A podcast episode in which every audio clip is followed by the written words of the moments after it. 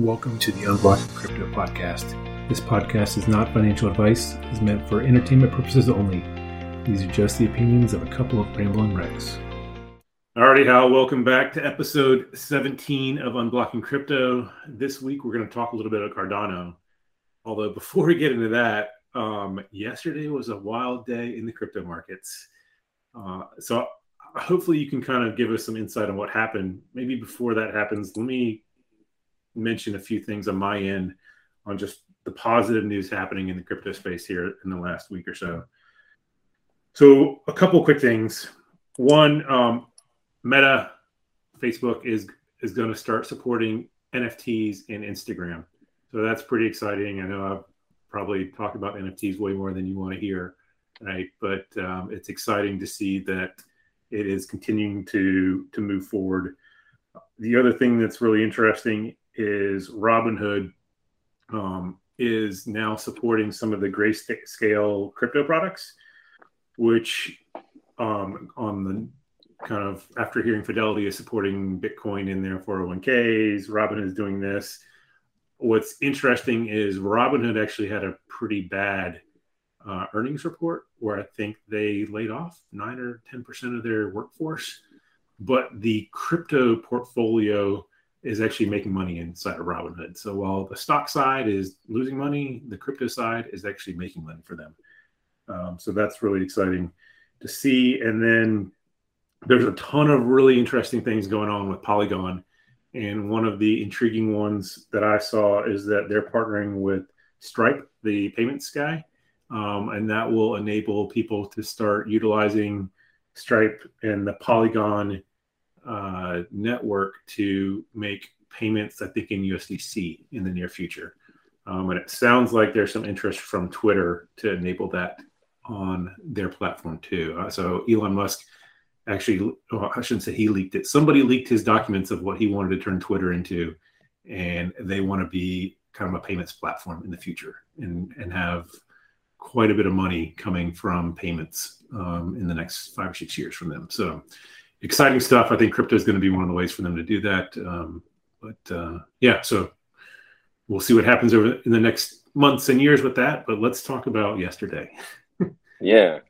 Yeah. So yesterday was a crazy day. Um, there was like a rush to liquidity, not as bad as the March um, twenty twenty rush to liquidity where everybody sold everything to get into U S dollars. But it was pretty bad. Stocks were down. Um, you know, bonds have been taking a beating. The um, crypto over the weekend was bad. And then kind of it, it, there's such an emotional component or a lot of, a lot of, you know, copycat stuff. So once the market's opened, everything starts tumbling.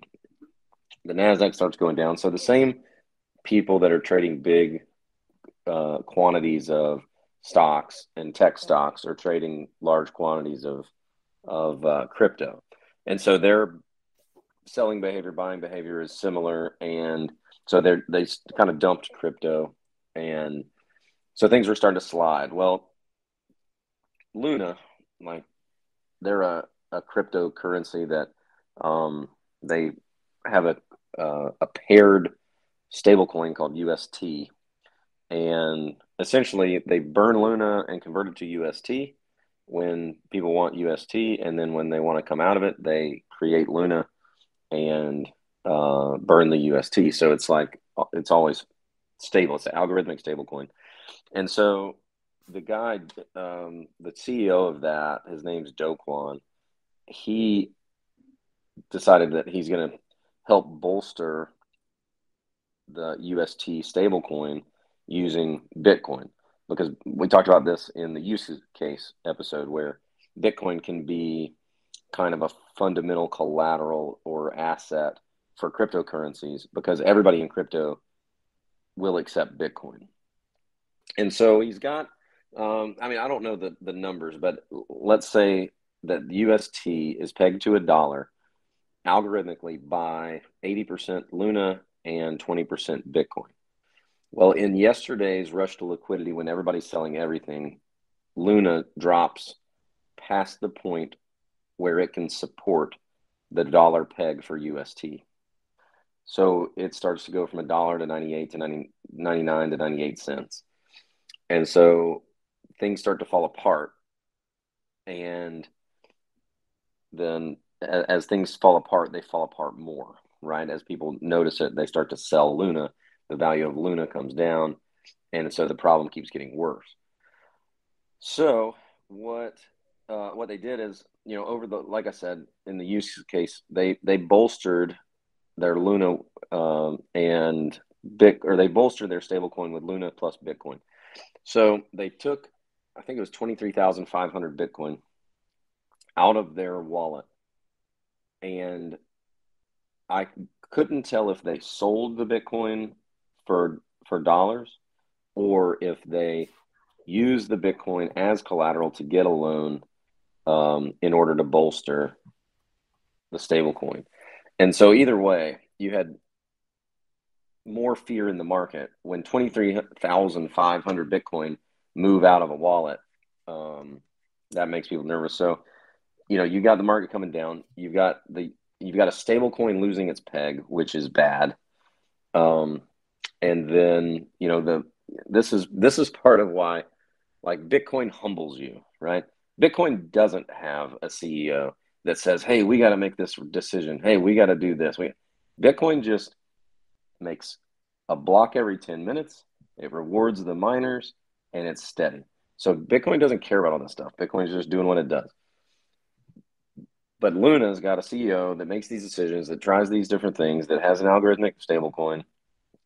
And so you end up seeing Luna drop. Uh, Luna used to be over one hundred dollars. Now it it low it, it hit a low point of about twenty-four, twenty-five dollars yesterday.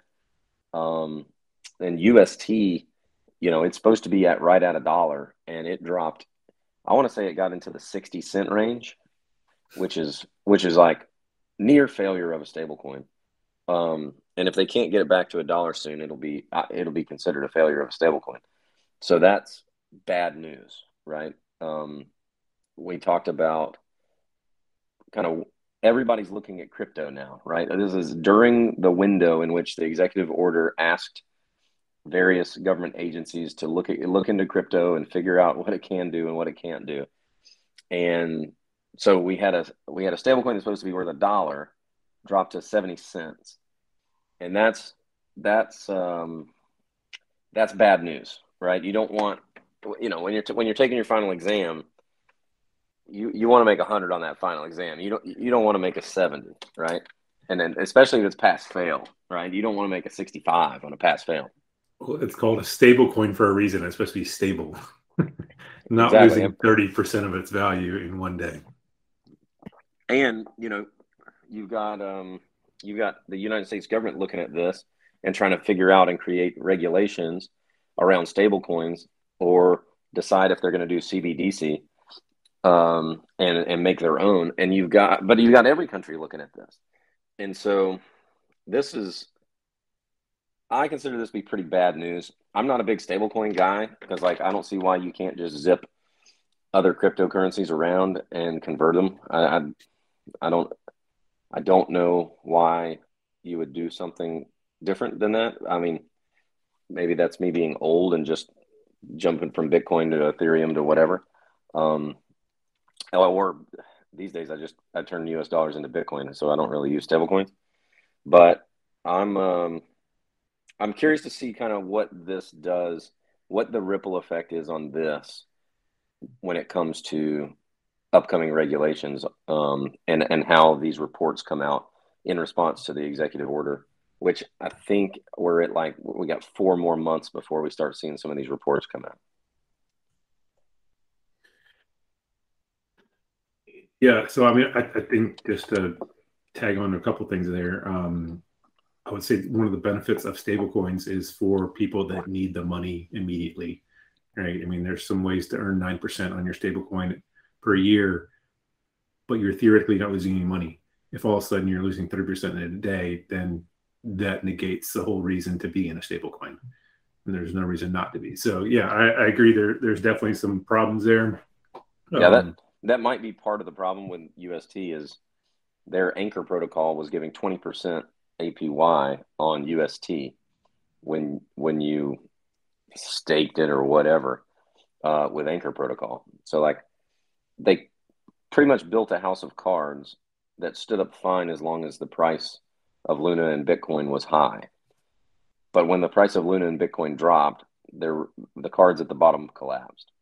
Mm-hmm. So the whole thing crashed down. Yeah, that's um, kind of interesting. It, it's we're going to talk about Cardano here in a second, but Cardano is about to release a algorithmic stablecoin as well. So coming on the heels of this, it'll be interesting to see what happens at this point with all of it. Yeah, it, it's um, I don't know. We're uh, like we're at day zero of whatever this means for uh, for cryptocurrency and and for stablecoins. So I think. Um, We'll see what happens. They got to get the they got to get U S T back to a dollar. That's a big deal. Yeah, I think one of the other maybe highlights too that I saw here in the past week is that um, the amount of liquidity is actually higher on decentralized exchanges instead of the centralized exchanges for the for the first time in, in maybe a very long time. Um, so it's it's exciting to see that we're not reliant on these centralized guys and that. It's more about um, the decentralized exchanges where everybody has access to it. So maybe it'll all work out. Good time to buy, right? I mean, I'm, I bought I bought more yesterday, so bought more Bitcoin. Well, cool. All right. Well, let's um, let's switch the topic to Cardano, and I think the next twenty minutes or so is going to be. Uh, kind of a little bit of a whirlwind, and I'm going to try to explain a few things. Um, but the, I would say almost the problem with Cardano is some of the things they're doing is so far above my head, it is hard for me to try to even explain what they're trying to accomplish.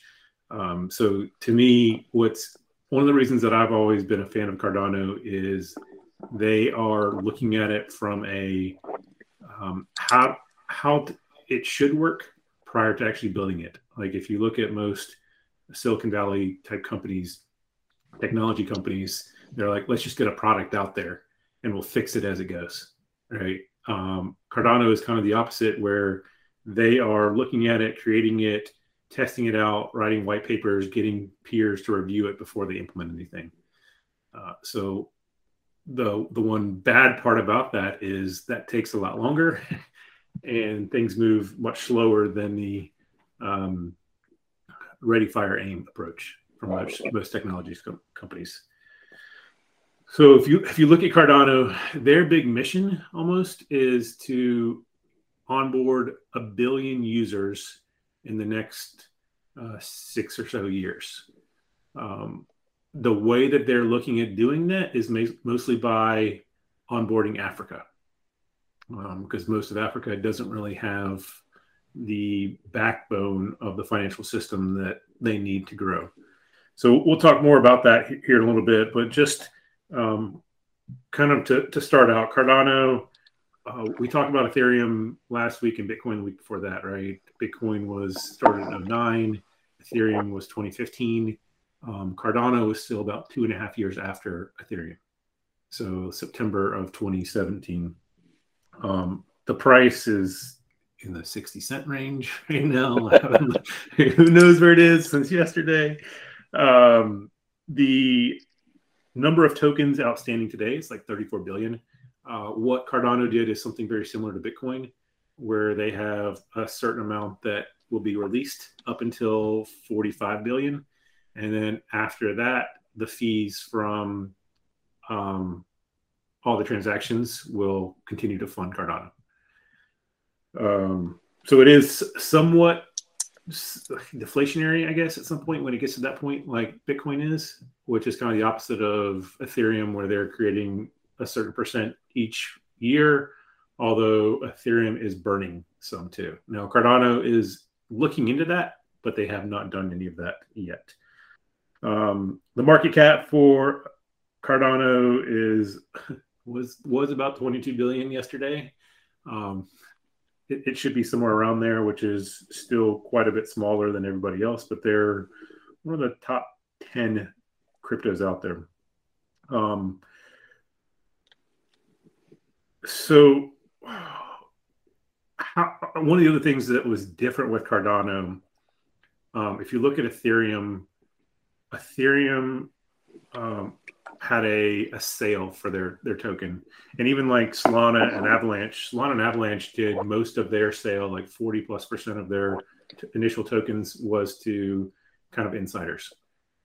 Cardano was a little different where they had eighty-three percent of their um, initial offering go to um, the public. And out of that initial offering, fifty-eight percent of that was kind of the, the, the total supply, right? So this was very much a, if you want in, it's public.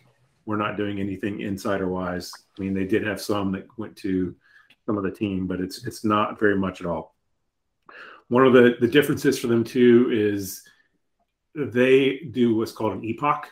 So every five days is how they're doing their rewards.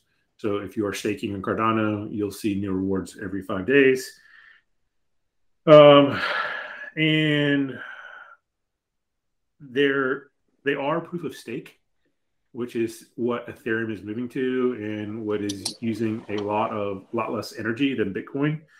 Um, but what they've done is they've modified their version of um, validating the nodes to making it look something like Bitcoin, just with proof of stake. So it's kind of, kind of got a combination of the proof of stake and the proof of work models, which is which is really interesting.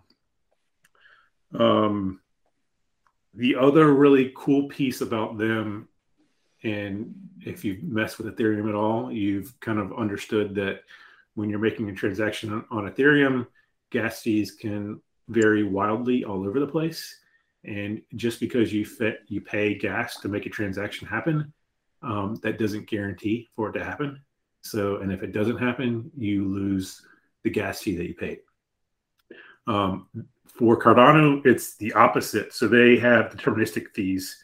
So they can tell you exactly what the fee is going to be prior to execution. And if it doesn't happen, you get the fees back. Uh, so when Ethereum has had gas fees in the hundreds of dollars, that has made Cardano look very intriguing. Uh, and, and Cardano almost, they describe themselves as a generation three blockchain too. So Bitcoin is kind of the generation one. Ethereum was generation two, where it added some more of the, the smart contract capability. And Cardano is calling themselves a generation three, uh, which is just kind of moving forward to that that next view of where blockchain should, should be. Um, they, while they want to move blockchain forward, they also are not requiring to be solely on their their backbone, right? So a lot of what they're doing is trying to help a lot of these African countries set up something that is not on the Cardano blockchain that will easily port over to it in the future if they want.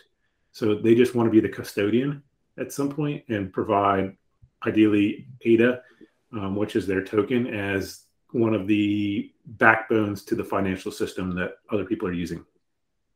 So, so with Cardano, what, you know, when we talk about the types of crypto, is it like a monetary cryptocurrency, a smart chain cryptocurrency? Like what category, you know, is it a privacy coin?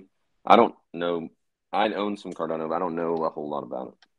Yeah, so I would not say it's a privacy coin for sure, right? Everything is very public or will be public. I don't think they have the true coin um, tracker that like Ethereum has, right? So they're, they're working on developing that to make it easier to see where everything goes. Um, but it's, it's mainly governance, right? So if you look at Cardano's roadmap, they're in the third phase of their five-phase roadmap. And the third phase has been more focused on smart contracts. Um, the next two phases are focused on um, governance and voting.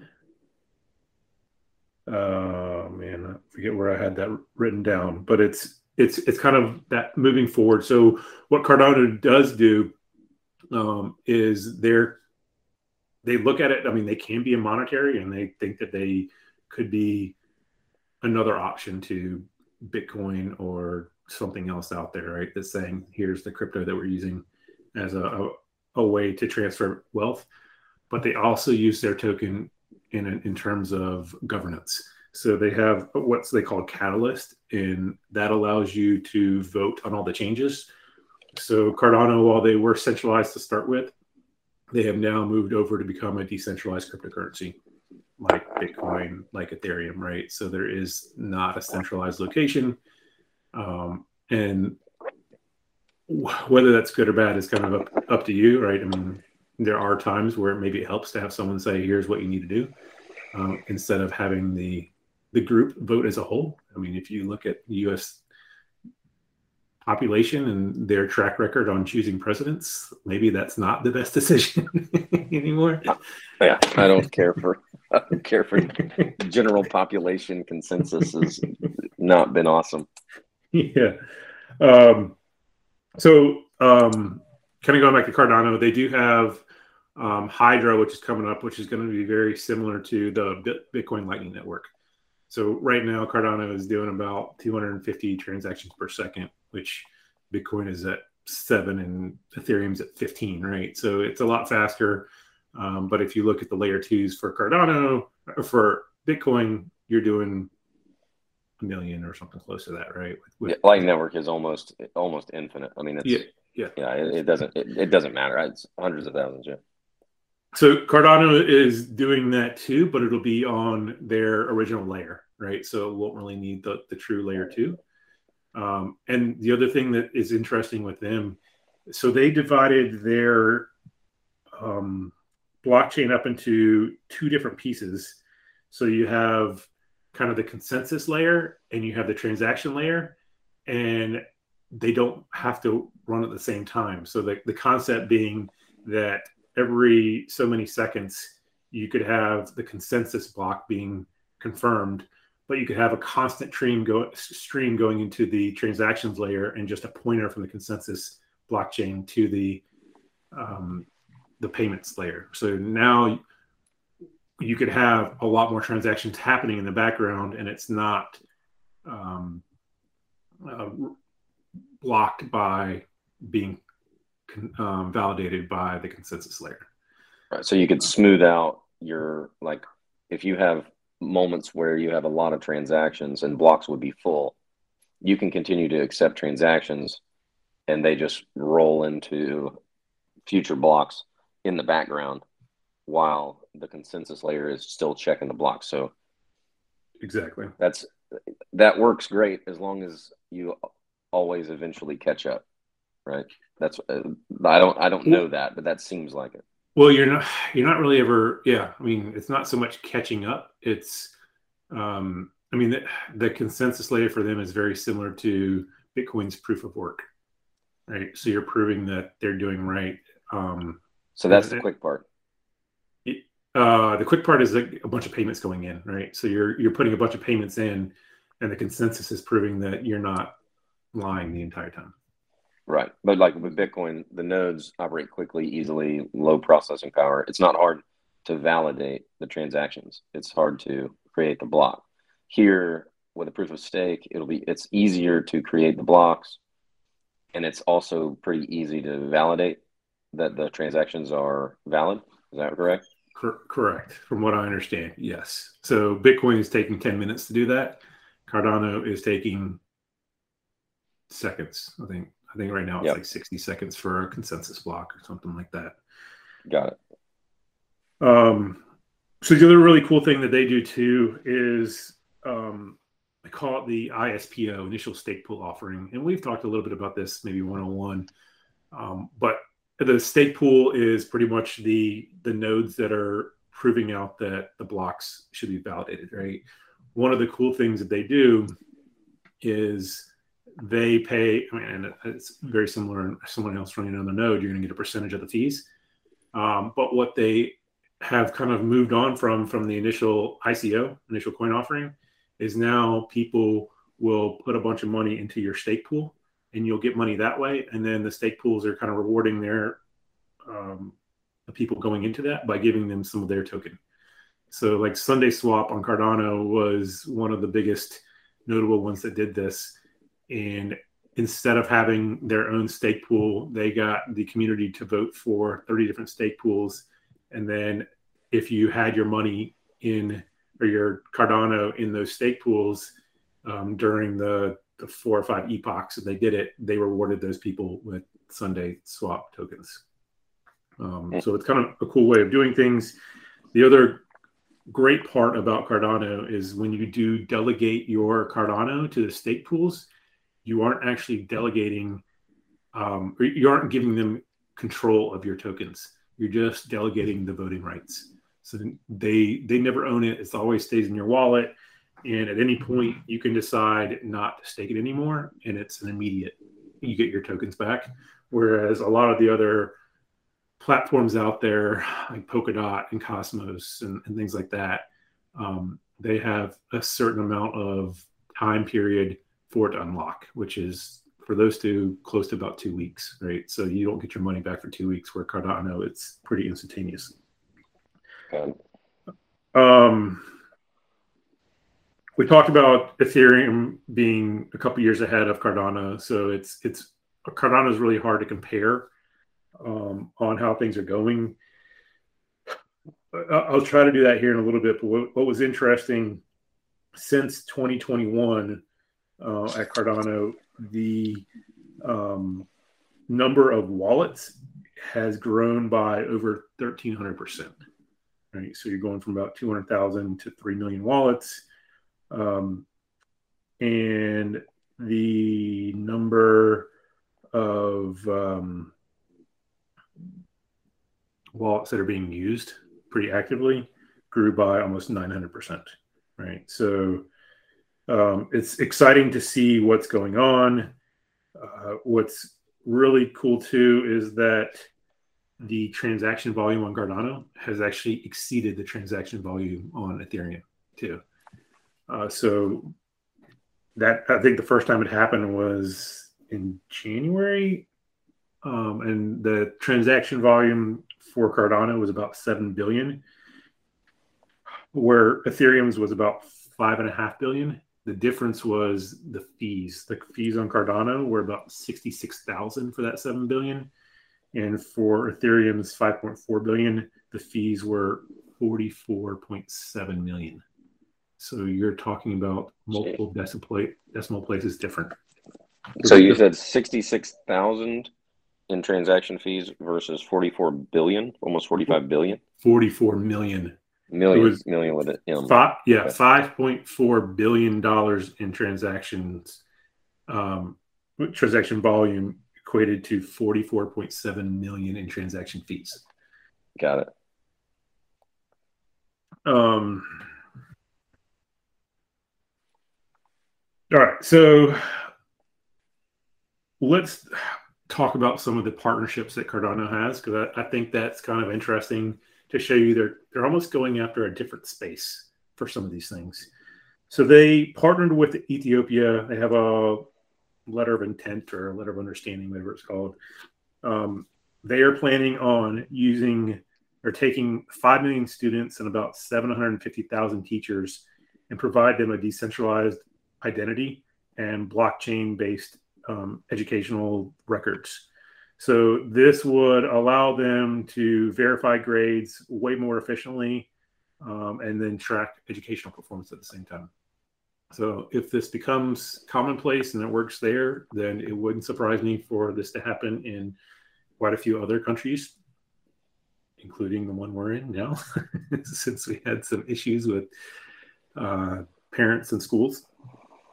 Yeah, that's, um, that's interesting. I haven't heard really blockchain for grades and schools, but that makes a lot of sense in general because, like, I mean, I remember kids in high school would get a progress report and just straight up change it. I actually knew a kid that transferred schools. That, so this is, I mean, this might show how old I am, but he transferred schools. They gave him a handwritten progress report to go from one school to another, and he changed his grades up from like seventy-eights to ninety-eights and stuff. Oh, and goodness. And then he was like, what's the worst that can happen? And and guess what? He turned his C's into an A's when he transferred schools. So like it's, and that was like in, you know, ni- late nineties, uh, late. So the computers existed, the internet was around. They could have done a better job than, than handwritten progress report. But he, so yeah, maybe, maybe it's time that uh, like education kind of caught, caught up a little bit. I mean, I always view education as being ripe for disruption because college costs hundreds of thousands of dollars, which is insane, especially if you're not getting like an engineering degree or something. So uh, uh, using blockchain to to disrupt the education system, I think that's worth, that's something I haven't thought much about. So that's good. Yeah, and it's easy to do that in Africa where there's not a lot of other infrastructure that you have to overcome. Like it's almost started from ground zero in a lot of these countries, right? right? So, yeah, they don't have teachers unions that are going to push back against everything, and yeah.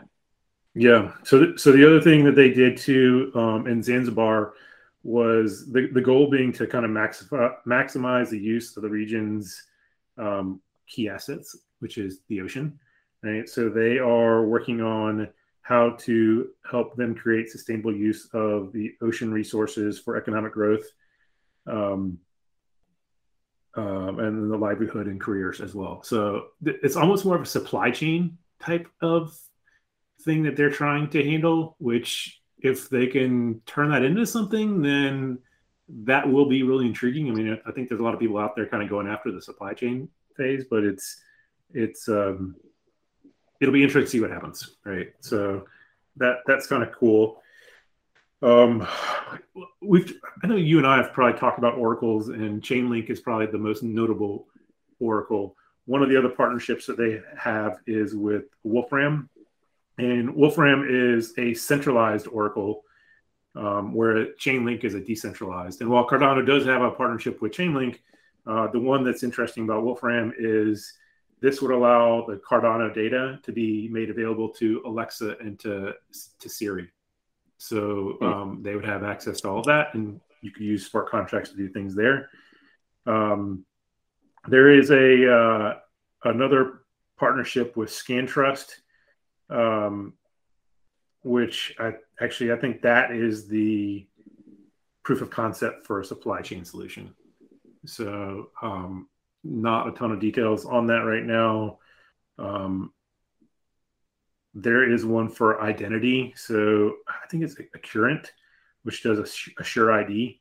This would enable all your on-chain K Y C and A M L, which would be really intriguing for um, DeFi especially, right? So, um, and shoot, just your identity in general for everything else will be awesome. And then even um, Dish and Boost, uh, Dish Network, which is a pretty large company. They are focused on trying to make blockchain a, a core part of their business. And they are um, using Cardano um, to help with a rewards-based program and then a few other things as well. So it'll be interesting to see how that, what that turns into, but um, it's exciting to see what's going on. Cardano does have their own version of a rewards program they call A D A Cash. I don't know a ton about that. Um, they have done, they're, they're starting to get into the N F T space, right? I mean, we, I've talked about N F Ts, and Ethereum is by far the biggest one. Cardano is way down the list right now. I want to say, um, I mean, they have a lot on there, but it's nothing compared to Ethereum. I think Ethereum has ninety plus percent of the market, and yep, there are a few others that are getting more than Cardano. Now, they keep saying they're going to be intrigued when you have a the ability to, to switch from Ethereum contracts over to Cardano using some sort of piece of software. I don't know if that's actually available yet, but that is is definitely something they're working on. Um, and then DeFi, right? DeFi is definitely last year, or I guess what's that, summer of yeah, twenty twenty-one, DeFi kind of took off. Cardano now can enable that thanks to smart contracts, but it's still in its infancy. Like they just pretty much enabled it in like January of this year. So it, it went from having less than a million dollars in the total value locked on in January, on January first, to now Um, having over one hundred sixty-five million locked and at one point it was over um, three hundred million. And what's intriguing about that, to go from nothing to a billion, took Ethereum, um, I think somewhere close to like twenty-nine months to do that, twenty-six, twenty-nine months. So almost two years.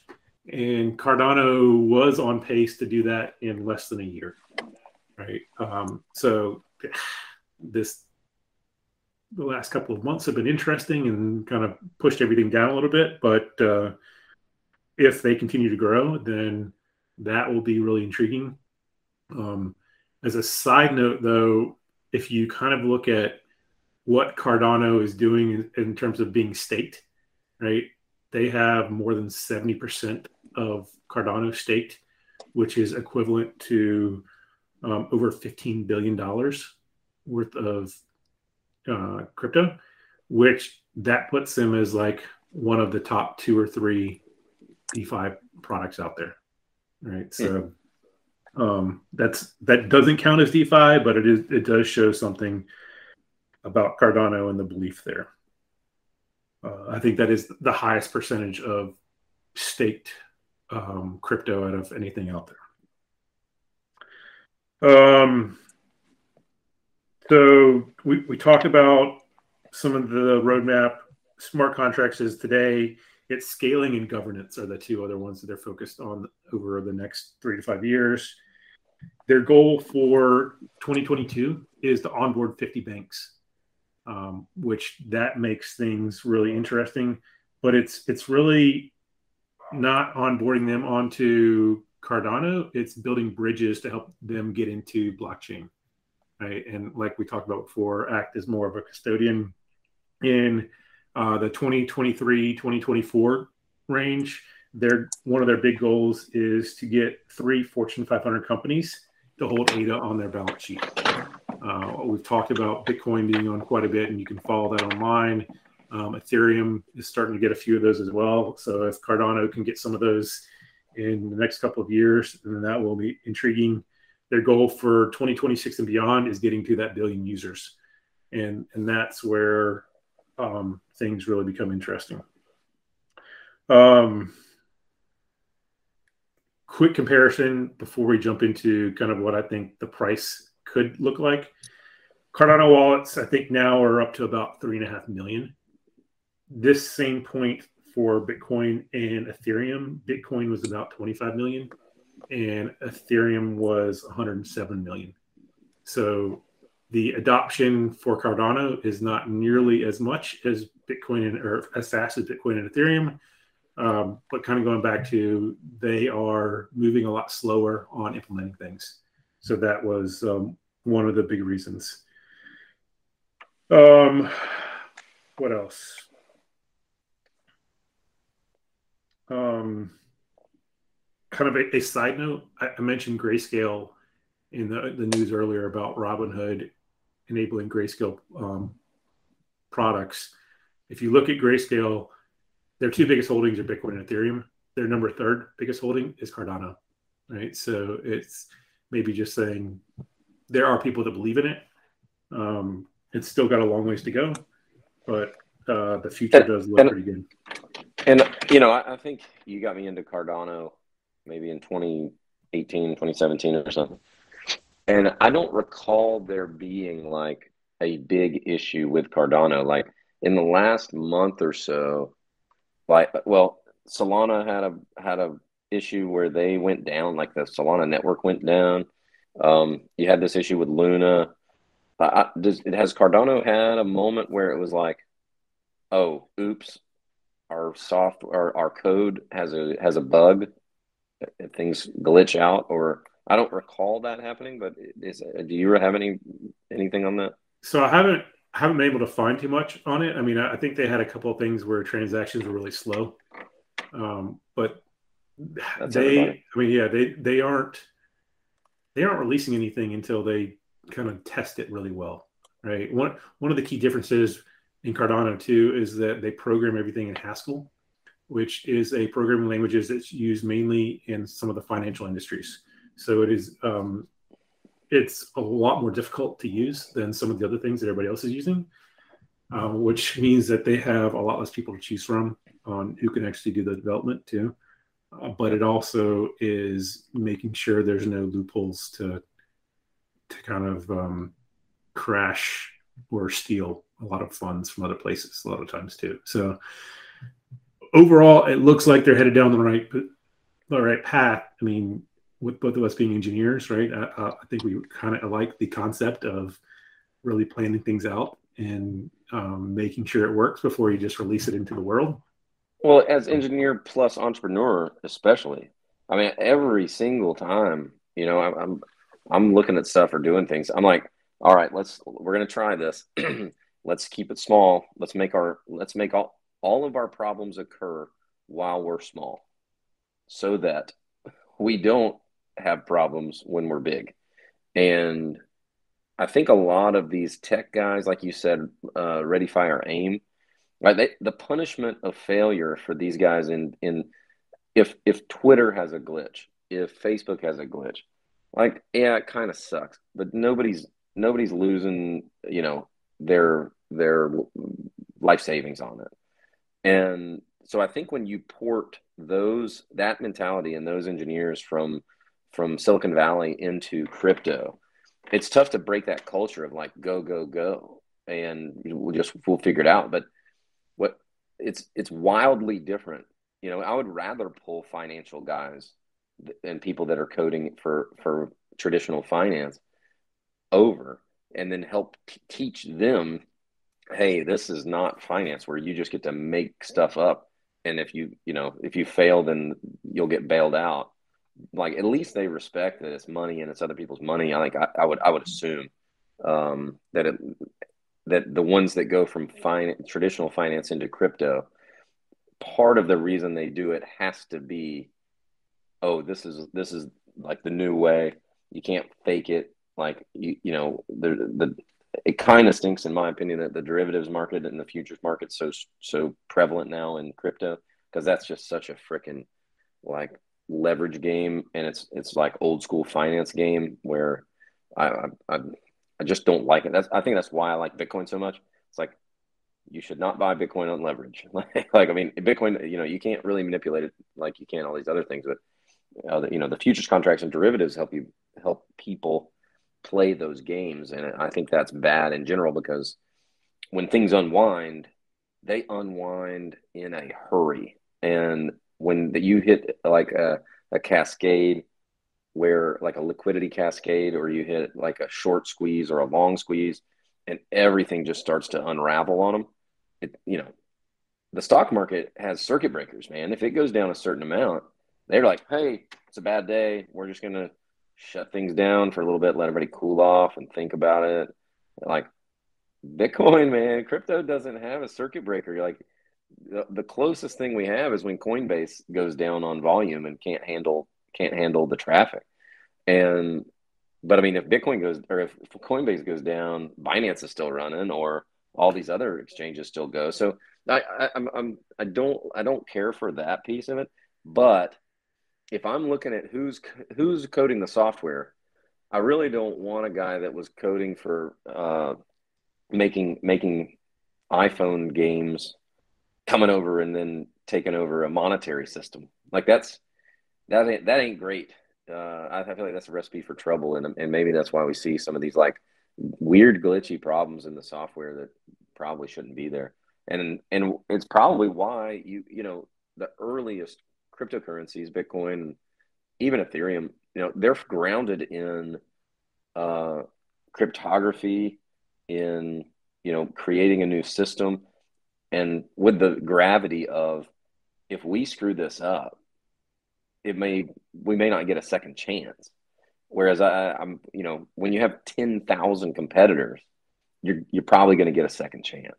So I, I that's a that's these are these are thoughts I haven't really fleshed out, but as far as who's behind and who's coding, but yeah, I mean I'm an engineer and I don't care why a bridge stands up, right? I'm only worried about the reasons that it's going to collapse. Like I don't I don't I don't. I don't pat people on the back for doing a good job on the easy stuff. Like you got to do a good job on every single piece of the puzzle. Otherwise things collapse. And yeah, I mean, it happens to Solana. Like Solana's supposed to have really good coders, but yeah, they collapsed like seven times. Yeah, it's like a monthly thing for them. I, I saw one of the jokes was Solana needs to post um, something online on when they're actually open, the hours that they're open. So I, I think they're good, right? I mean, I think they'll be good, but um, yeah. So, all right. So let's talk about numbers, because uh, I think this is what all people listen to anyways, right? Is what, what do we think it's going to look like? Um, yeah. We, we that's, talk why you, that's why you talk about it at the end. Otherwise, people won't listen to all the important stuff. Exactly. So we we talked in the past couple of weeks on where we think the total market cap of crypto is going to be, and it's in that maybe one hundred fifty trillion-ish range um, in in the in the future, right? Definitely not next year. We're talking eight, ten years out at least. Um, so I looked at it from two ways. One was just a market dominance of Cardano, right? Where the history of where they've been and what that means. Um, if you look at Cardano, they have been as high as about four and a half percent of the market dominance, um, which I don't expect for them to go back to that anytime soon. But if they take off, hey, who knows? Um, and on, real quick, one thought on market dominance: if if the S E C cracks down on securities, or as, as on most cryptos as securities. Like the market dominance is heavily diluted because all of these cryptos have like a zero point zero one percent and zero point one and zero point zero five. And all of that stuff adds up to erode the market dominance of the actual valuable cryptocurrencies when you have ten thousand nonsense cryptocurrencies. And so if the S E C comes out and says, hey, if you if you don't pass the Howey test, or if you pass the Howey test, you're a security and you need to get registered with the S E C. Well, that's going to eliminate probably ninety-five percent of all cryptocurrencies drop out the next day. Mm-hmm. And so the, the market dominance of the surviving cryptocurrencies is going to shoot up. So that's that's something to consider. I don't I don't want you to impact your numbers on that, but I, I was thinking about that after we talked about Ethereum, because it's like all of these, all of the, like Bitcoin's market dominance, everybody talks about Bitcoin's market dominance. Oh, it's losing market dominance. Well, it used to just be up against Ethereum and Litecoin. And now, you know, for every, you know, people get into Bitcoin or people get into crypto, and instead of jumping into Bitcoin, they jump into Luna and Rando stuff. And, you know, Shibu let's go brand, let's go Brandon coin. And so you, the, all of those dollars that used to go into kind of the, the blue chips are getting it spread into the, I mean, into the microchip cryptocurrency coins. So, so, um, continue, but that's something to consider, that the market dominance thing could really flip if regulation knocks out a bunch of garbage. Yeah, and I mean, there's no really great way of doing any of this. I think I just looked at the history Correct. Of Cardano in the past and where they've gotten to, where they haven't gone below, and then kind of where they spent a lot of time at. Right, and so they, they've gotten up to four and a half percent. They've gone down to about half a percent, right? And they've spent a lot of time in the, the two percent range, right? Mm-hmm. So um, that's what I based everything off of. If um, if you do that, um, and I kind of broke it out by uh, based on forty-five billion Cardano, which it won't really be that, but I couldn't figure out exactly how many it would be around that time. So I'm kind of looking at worst case scenario. Um, the high end at four point five percent equates to about one hundred eighty dollars Cardano, right, which is would be awesome. Um, the the mid range is about eighty dollars, and the low end is is about twenty dollars. So if you look at that from where things are today, you're talking about a thirty-three x from where they are today on the low end, one hundred and thirty-three x on the mid range, and a three hundred x on the high end from where things are. So it's so you're saying between thirty and one hundred and eighty dollars per Cardano. Between twenty and one hundred and eighty. twenty and one hundred eighty. Okay. Yeah. yeah. For I think that's ten years out. Then it should be a wide range, because who knows? Like yeah. the, the the further we get from the Bitcoins and Ethereums, the the wider the range should get, because the you know, going after the African market is is a strategy. But how often does Africa lead other countries, or you know, they don't, they're, they're not typically an economic leader, but that'll be, uh, that'll be interesting to see. But a billion users is a billion users if you can get it no matter what. And I'd love for Bitcoin to have a billion users. Like, I don't care where they're from. Oh, I, I think that's coming here. So I also looked at it too from a um, industries that it could take over, or not take over, but take a, take a portion of it from. And we've mm-hmm. done this before. Um, I I would say I was pretty conservative on a lot of these industries because we didn't talk about any of the M two money supply for Cardano, which theoretically they could. I mean, they're saying they can compete against Bitcoin, and we're saying that's a possibility for Bitcoin in the future too. Um, banking is about two point three trillion dollars then. And I, I talked about getting five percent of that.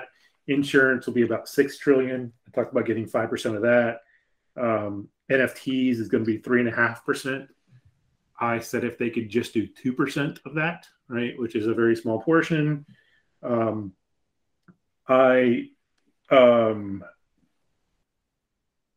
so I put a mis- miscellaneous thing in there, right? And the way that I look at that is that there's these things like we talked about um, voting systems for, for states. And I don't know if you've ever paid attention to how much a state has to pay um, every four years to handle the vote, or every two years, whatever it is, to handle the voting. Um, well, the, I guess the, the funny part is no one actually knows, right? So no one knows how much this costs. Welcome to government, right? Um, they, what people have said is it's somewhere between ten million and one trillion. Right? So big, big gap. Yeah, nice range, right? So um, I, I, I, I just said, you know what? There's probably five hundred million dollars worth of that if you looked at all the countries across the world, right? And it's that's probably grossly underestimating it. And I just said, if you could do five percent of that, right? Um, and that could be some sort of benefit there. Um, I did kind of put in uh, the, like a, the capital markets, all the stocks and stuff like that. But I t- did that's like a hundred trillion, but I took half percent of that, and then derivatives. If they're really going to be able to compete um, with those type of transaction speeds, they should maybe be able to do something like that too. So if they got half percent there, um, those are much further out, right? But the way that I have that broken down, um, oh, and the other other thing too that I looked at was um, the G D P of Africa. So if they're really going after Africa, what does that mean in terms of value, right? Um, if you look at the G D P of the U S, we're about um, twenty-three trillion, somewhere around okay. that. Um, Africa, um, by about twenty thirty, based on where it is today and where it's growing, should be around three point nine trillion. So a very small piece of that. Um, and I said if they could get five percent of that, right, then yeah. that would help enable them. I mean, I would hope they're going to help enable a lot more of that, but all of that kind of adding up is going to put things um, right around um, sixteen dollars per Cardano, right? So okay. that, sorry, that's without doing any of the capital markets and the derivatives. So if you added the capital markets and the derivatives, which is was just half a percent of each one of those, it goes to about one hundred forty-four dollars per Cardano. Okay. Right. So even at the sixteen, that's still a twenty-six x, and the one hundred forty-four is a two hundred forty x. So pretty much what I'm saying is I think Cardano can do somewhere between a twenty-five and three hundred x in the next decade. Right. Um, which hopefully does a lot more than that, right? But that's my best guess of of where this will go. Yeah, three hundred x is probably a uh, a lofty goal. But to me, that, that means Cardano is a is, is a winner. Like Cardano is a part of the a part of the global economic equation. You know what I mean? Like it's not going to go away uh, if you get to that point. That's uh, you're you're pretty well entrenched in like the African economy. And you're taking bits of, you know, the economy. You're, you're a trusted protocol to handle the smart contract side.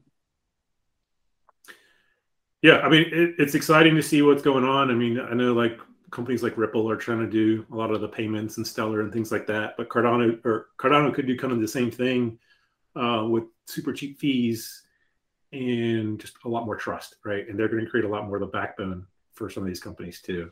Um, and not only to do something behind the scenes, but also to bring what they're doing behind the scenes and pull it onto the blockchain.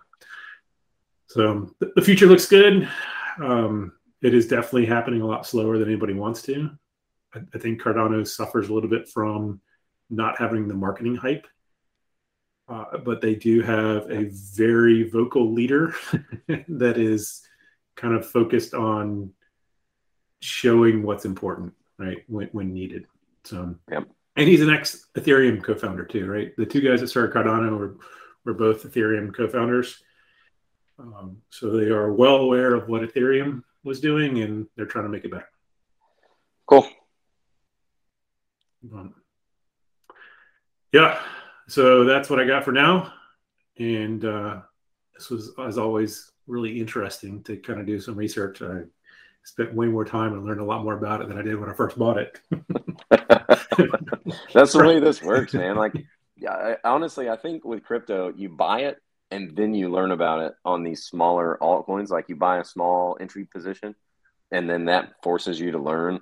And then something along the way will make you really do a deep dive and determine, okay, what's my conviction level? How much money am I really going to put into this? So, um, so yeah, I think that I think that's pretty valuable.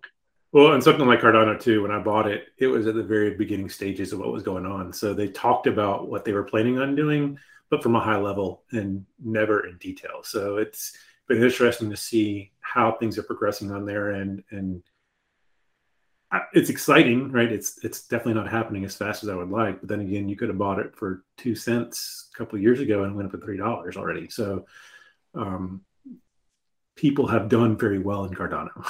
Yeah. Now that it's down, what, eighty percent, it might be another good buying opportunity. Yeah. No, I mean, it, like when the markets are down and everybody's nervous, that's usually when I like to slide in a few buys. Oh, cool. Well, as always, Hal, thanks for joining. We will um, talk again next week. Great. Thanks a lot, Jason.